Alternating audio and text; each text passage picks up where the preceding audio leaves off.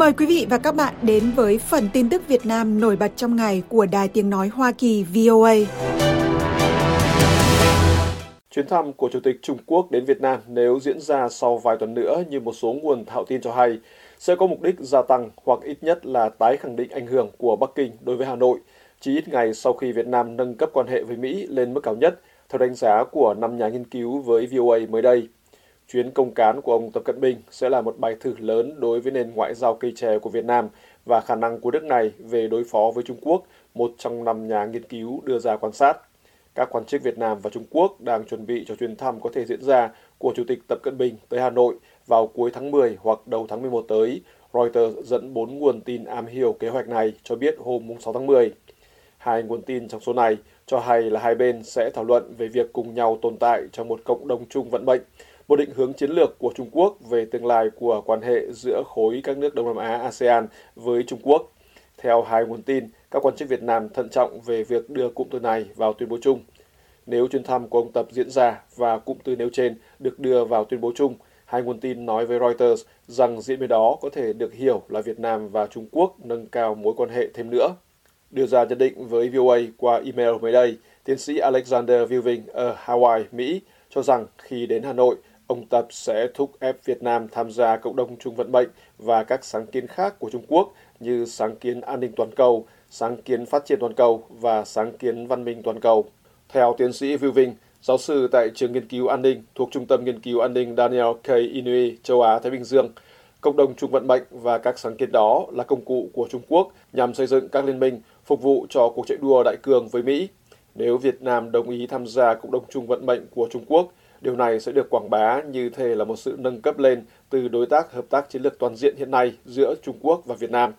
Việc nâng cấp này sẽ được Trung Quốc diễn dịch là Bắc Kinh luôn luôn gần gũi hơn hoặc đi trước hoặc ở cao hơn Washington trong quan hệ với Việt Nam, tiến sĩ Viu Vinh nói với VOA. Tuy nhiên, tiến sĩ Viu Vinh lưu ý đến thực tế là Việt Nam đã cưỡng lại sự thúc ép của Trung Quốc về việc nâng cấp đó trong nhiều năm, trong khi tương phản lại, cả Việt Nam lẫn Mỹ đều muốn nâng cấp quan hệ. Từ góc nhìn của mình, ông Viu Vinh cho rằng hết sức đáng chú ý khi Việt Nam là nước duy nhất trong số các quốc gia trên đất liền ở Đông Nam Á vẫn chưa tham gia cộng đồng chung vận mệnh của Trung Quốc so với Lào, Campuchia, Myanmar và Thái Lan, những nước đã gia nhập trong mấy năm qua. Bày tỏ ý kiến với VOA từ Úc, giáo sư Vinh Hưu Carl Thayer cho rằng tuy Chủ tịch Tập Cận Bình của Trung Quốc thăm Việt Nam trên danh nghĩa để đáp lễ chuyến thăm Bắc Kinh của Tổng bí thư Đảng Cộng sản Việt Nam Nguyễn Phú Trọng hồi năm ngoái, song ông Tập sẽ nhắm đến tăng cường quan hệ đối tác hợp tác chiến lược toàn diện giữa hai nước láng giềng. Ông Thayer, giáo sư đã nghỉ hưu của Học viện Quốc phòng Australia, Đại học New South Wales, nhận xét rằng vì Việt Nam và Mỹ nâng cấp quan hệ thành đối tác chiến lược toàn diện hồi tháng 9, Giờ đây, chuyến thăm của ông Tập sẽ có sự cấp bách hơn về việc hoàn tất một số vấn đề còn bỏ ngỏ từ chuyến thăm lần trước của Tổng bí thư Trọng. Hai ông Tập và Trọng đều là lãnh đạo Đảng Cộng sản cầm quyền ở cả hai nước, sẽ thảo luận các biện pháp cụ thể để gia tăng các hoạt động can dự song phương trên nhiều lĩnh vực. Thứ hai, vừa là đồng chí vừa là anh em, họ sẽ cùng tái khẳng định cam kết đi theo con đường xã hội chủ nghĩa phù hợp với tình hình đặc thù của mỗi nước, giáo sư Theo dự báo. Từ Singapore, tiến sĩ Lê Hồng Hiệp, nghiên cứu viên cao cấp tại Viện Nghiên cứu Đông Nam Á ICS Yusof Ishak, đánh giá rằng trong bối cảnh cạnh tranh chiến lược giữa Trung Quốc và Mỹ gia tăng, rõ ràng Trung Quốc không thoải mái khi chứng kiến Việt Nam nâng cấp quan hệ và trở nên thân thiết thêm với Mỹ. Vì vậy, tiến sĩ Hiệp nhận định.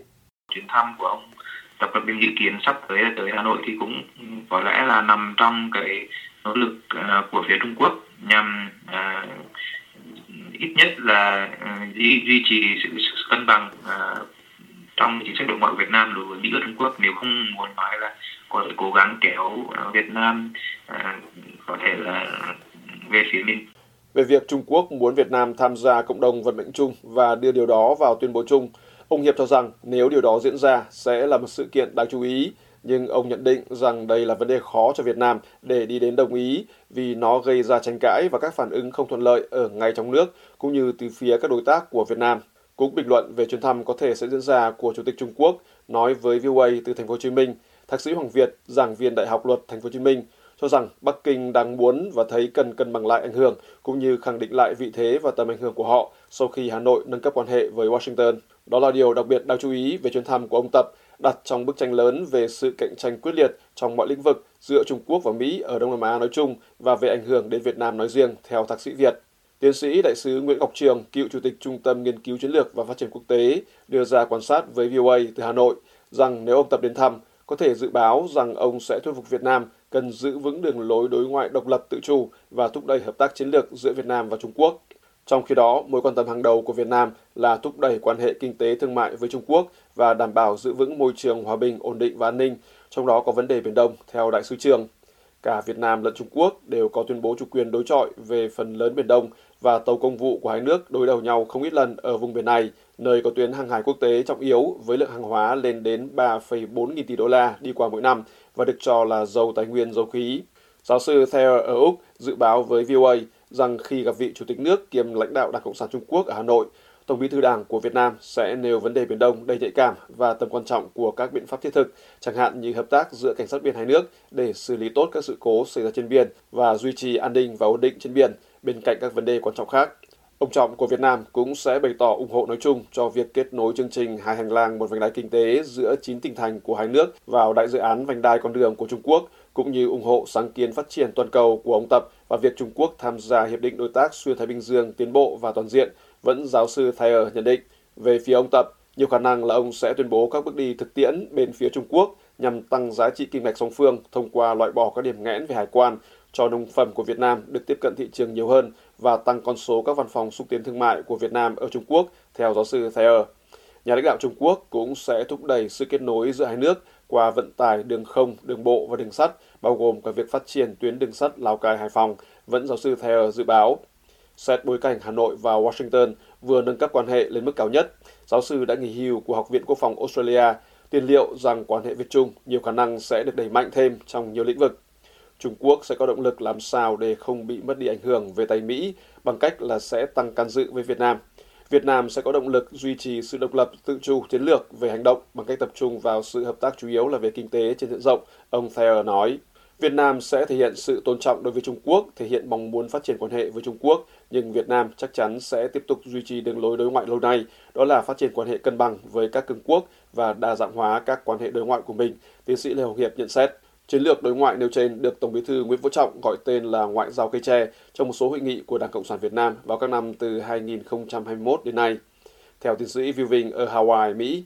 chuyến thăm của ông Tập Cận Bình sẽ là một phép thử lớn đối với nền ngoại giao cây tre của Hà Nội và khả năng của họ ứng phó với Trung Quốc. Việt Nam có thể lấy mối quan hệ mới được nâng cấp với Mỹ làm đòn bẩy để đòi Trung Quốc nhượng bộ một số điều, hoặc Việt Nam cũng có thể bám vào cây tre và còng xuống dưới sức ép của Trung Quốc quỹ đạo tương lai của mối quan hệ Việt Trung sẽ tùy thuộc vào việc Việt Nam có thể chống lại sự thúc ép của Trung Quốc hay không. Ông Viu Vinh nói với VOA qua email, còn tiến sĩ Hiệp nói với VOA từ Singapore. Trung Quốc à, vẫn là một đối tác quan trọng của Việt Nam về mặt kinh tế, chính trị và chiến lược nhưng mà Trung Quốc cũng chỉ là một trong những cái đối tác, một trong những cái cường quốc mà Việt Nam phát triển quan hệ và việc phát triển quan hệ với Trung Quốc sẽ không đi kèm với việc là Việt Nam phải từ bỏ à, hoặc là làm suy yếu quan hệ của mình với các đối tác khác trong việc khó khăn. Trong ngắn hạn và trung hạn, Việt Nam sẽ cố gắng duy trì quan hệ cân bằng giữa Mỹ và Trung Quốc càng lâu càng tốt, ông Hiệp nói. Tuy nhiên, cuộc cạnh tranh chiến lược ngày càng sâu sắc giữa Mỹ và Trung Quốc cũng như giữa Mỹ và Nga sẽ ngày càng gây khó khăn hơn cho nỗ lực của Việt Nam về cân bằng quan hệ. Tiến sĩ Hiệp nhận định và đưa ra dự báo. Những cái chuyển động trong quan hệ giữa Mỹ hai cường quốc này đặc biệt là Trung Quốc có thể là có những cái uh, tác động à, tới cái à, quỹ đạo về chính sách đối ngoại của Việt Nam đặc biệt là nếu như hai cường quốc này uh, gia tăng cạnh tranh và đi tới cái giai đoạn là sẽ uh, ép buộc dụ dỗ các cái quốc gia khác phải chọn phe thì đấy sẽ là một cái uh, thời điểm rất là khó khăn đối với Việt Nam. Quỹ Nhi đồng Liên Hợp Quốc UNICEF ở Việt Nam hôm 9 tháng 10 cho biết rằng từ năm 2016 tới 2021 có khoảng 930.000 trẻ em Việt Nam phải chuyển khỏi nơi ở do các tình trạng thiên tai khác nhau như lũ lụt, bão và hạn hán. Theo UNICEF, Việt Nam cùng các quốc gia khác trong khu vực như Trung Quốc, Philippines và Indonesia nằm trong top 10 quốc gia ghi nhận số lượng trẻ em phải chuyển khỏi chỗ ở nhiều nhất do phải đối mặt với các tình trạng thời tiết khắc nghiệt. Bà Rana Flowers, đại diện UNICEF tại Việt Nam nói trong một thông cáo rằng bằng chứng từ các thảm họa xảy ra tại Việt Nam đã khẳng định trẻ em chịu nhiều ảnh hưởng của khủng hoảng khí hậu, không chỉ về mặt sức khỏe mà còn về mọi mặt phát triển của trẻ. Điều quan trọng là khi tiến hành chuyển đổi sang các nguồn năng lượng xanh, Việt Nam cần phải tăng cường các nỗ lực và nguồn lực nhằm xây dựng các cộng đồng có khả năng chống chịu trước biến đổi khí hậu trên khắp Việt Nam, bà Flowers nói. UNICEF nói rằng theo phân tích ước tính có khoảng 19 triệu trẻ em tại khu vực Đông Á và Thái Bình Dương phải chuyển chỗ ở do các thảm họa liên quan đến thời tiết từ năm 2016 đến năm 2021, chiếm hơn 44% tổng số trẻ em phải chuyển khỏi nơi ở trên toàn cầu. Tin cho hay, các nguyên nhân hàng đầu khiến hầu hết trẻ em tại các khu vực này phải chuyển chỗ ở là do lũ lụt 12 triệu trẻ em và bão hơn 6 triệu trẻ em. UNICEF nói rằng các quyết định chuyển chỗ ở có thể mang tính bắt buộc và diễn ra đột ngột khi thảm họa xảy đến hoặc do sơ tán sớm. Cơ quan của Liên Hợp Quốc nói rằng mặc dù được cứu sống tính mạng nhưng nhiều trẻ vẫn phải đối mặt với các thách thức và rủi ro khác nhau khi phải rời khỏi ngôi nhà của mình, thường trong các khoảng thời gian dài. UNICEF nói rằng các quốc gia cần phải bảo vệ trẻ em và thanh thiếu niên trước các tác động của thảm họa và tình trạng phải chuyển khỏi nơi ở do biến đổi khí hậu đang diễn biến ngày càng nghiêm trọng hơn bằng cách đảm bảo các dịch vụ quan trọng, thiết yếu đối với trẻ em bao gồm giáo dục, y tế, dinh dưỡng và bảo trợ xã hội. HSBC dự báo rằng tăng trưởng kinh tế của Việt Nam trong năm nay là 5% và tăng lên 6,3% vào năm 2024. VN Express dẫn lời ông Frederick Newman, Kinh tế trưởng khối nghiên cứu kinh tế châu Á của HSBC nói hôm 9 tháng 10 rằng xuất khẩu và chi tiêu nội địa hồi phục sẽ là hai động lực chính giúp GDP Việt Nam 2024 có thể đạt 6,3%.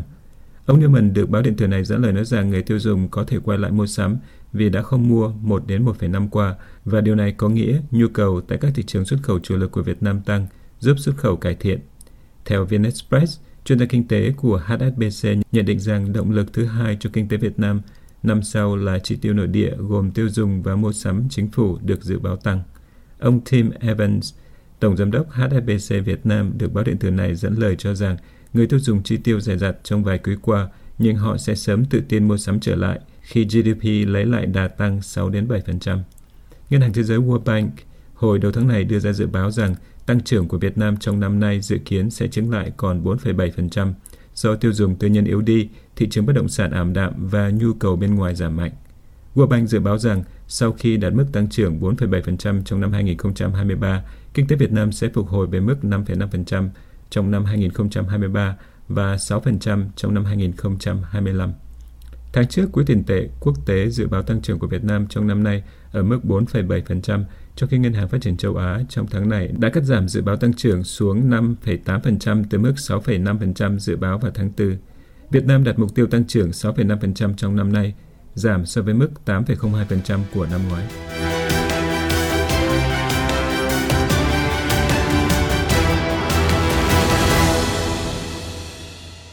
This program has come to you from the Voice of America, Washington.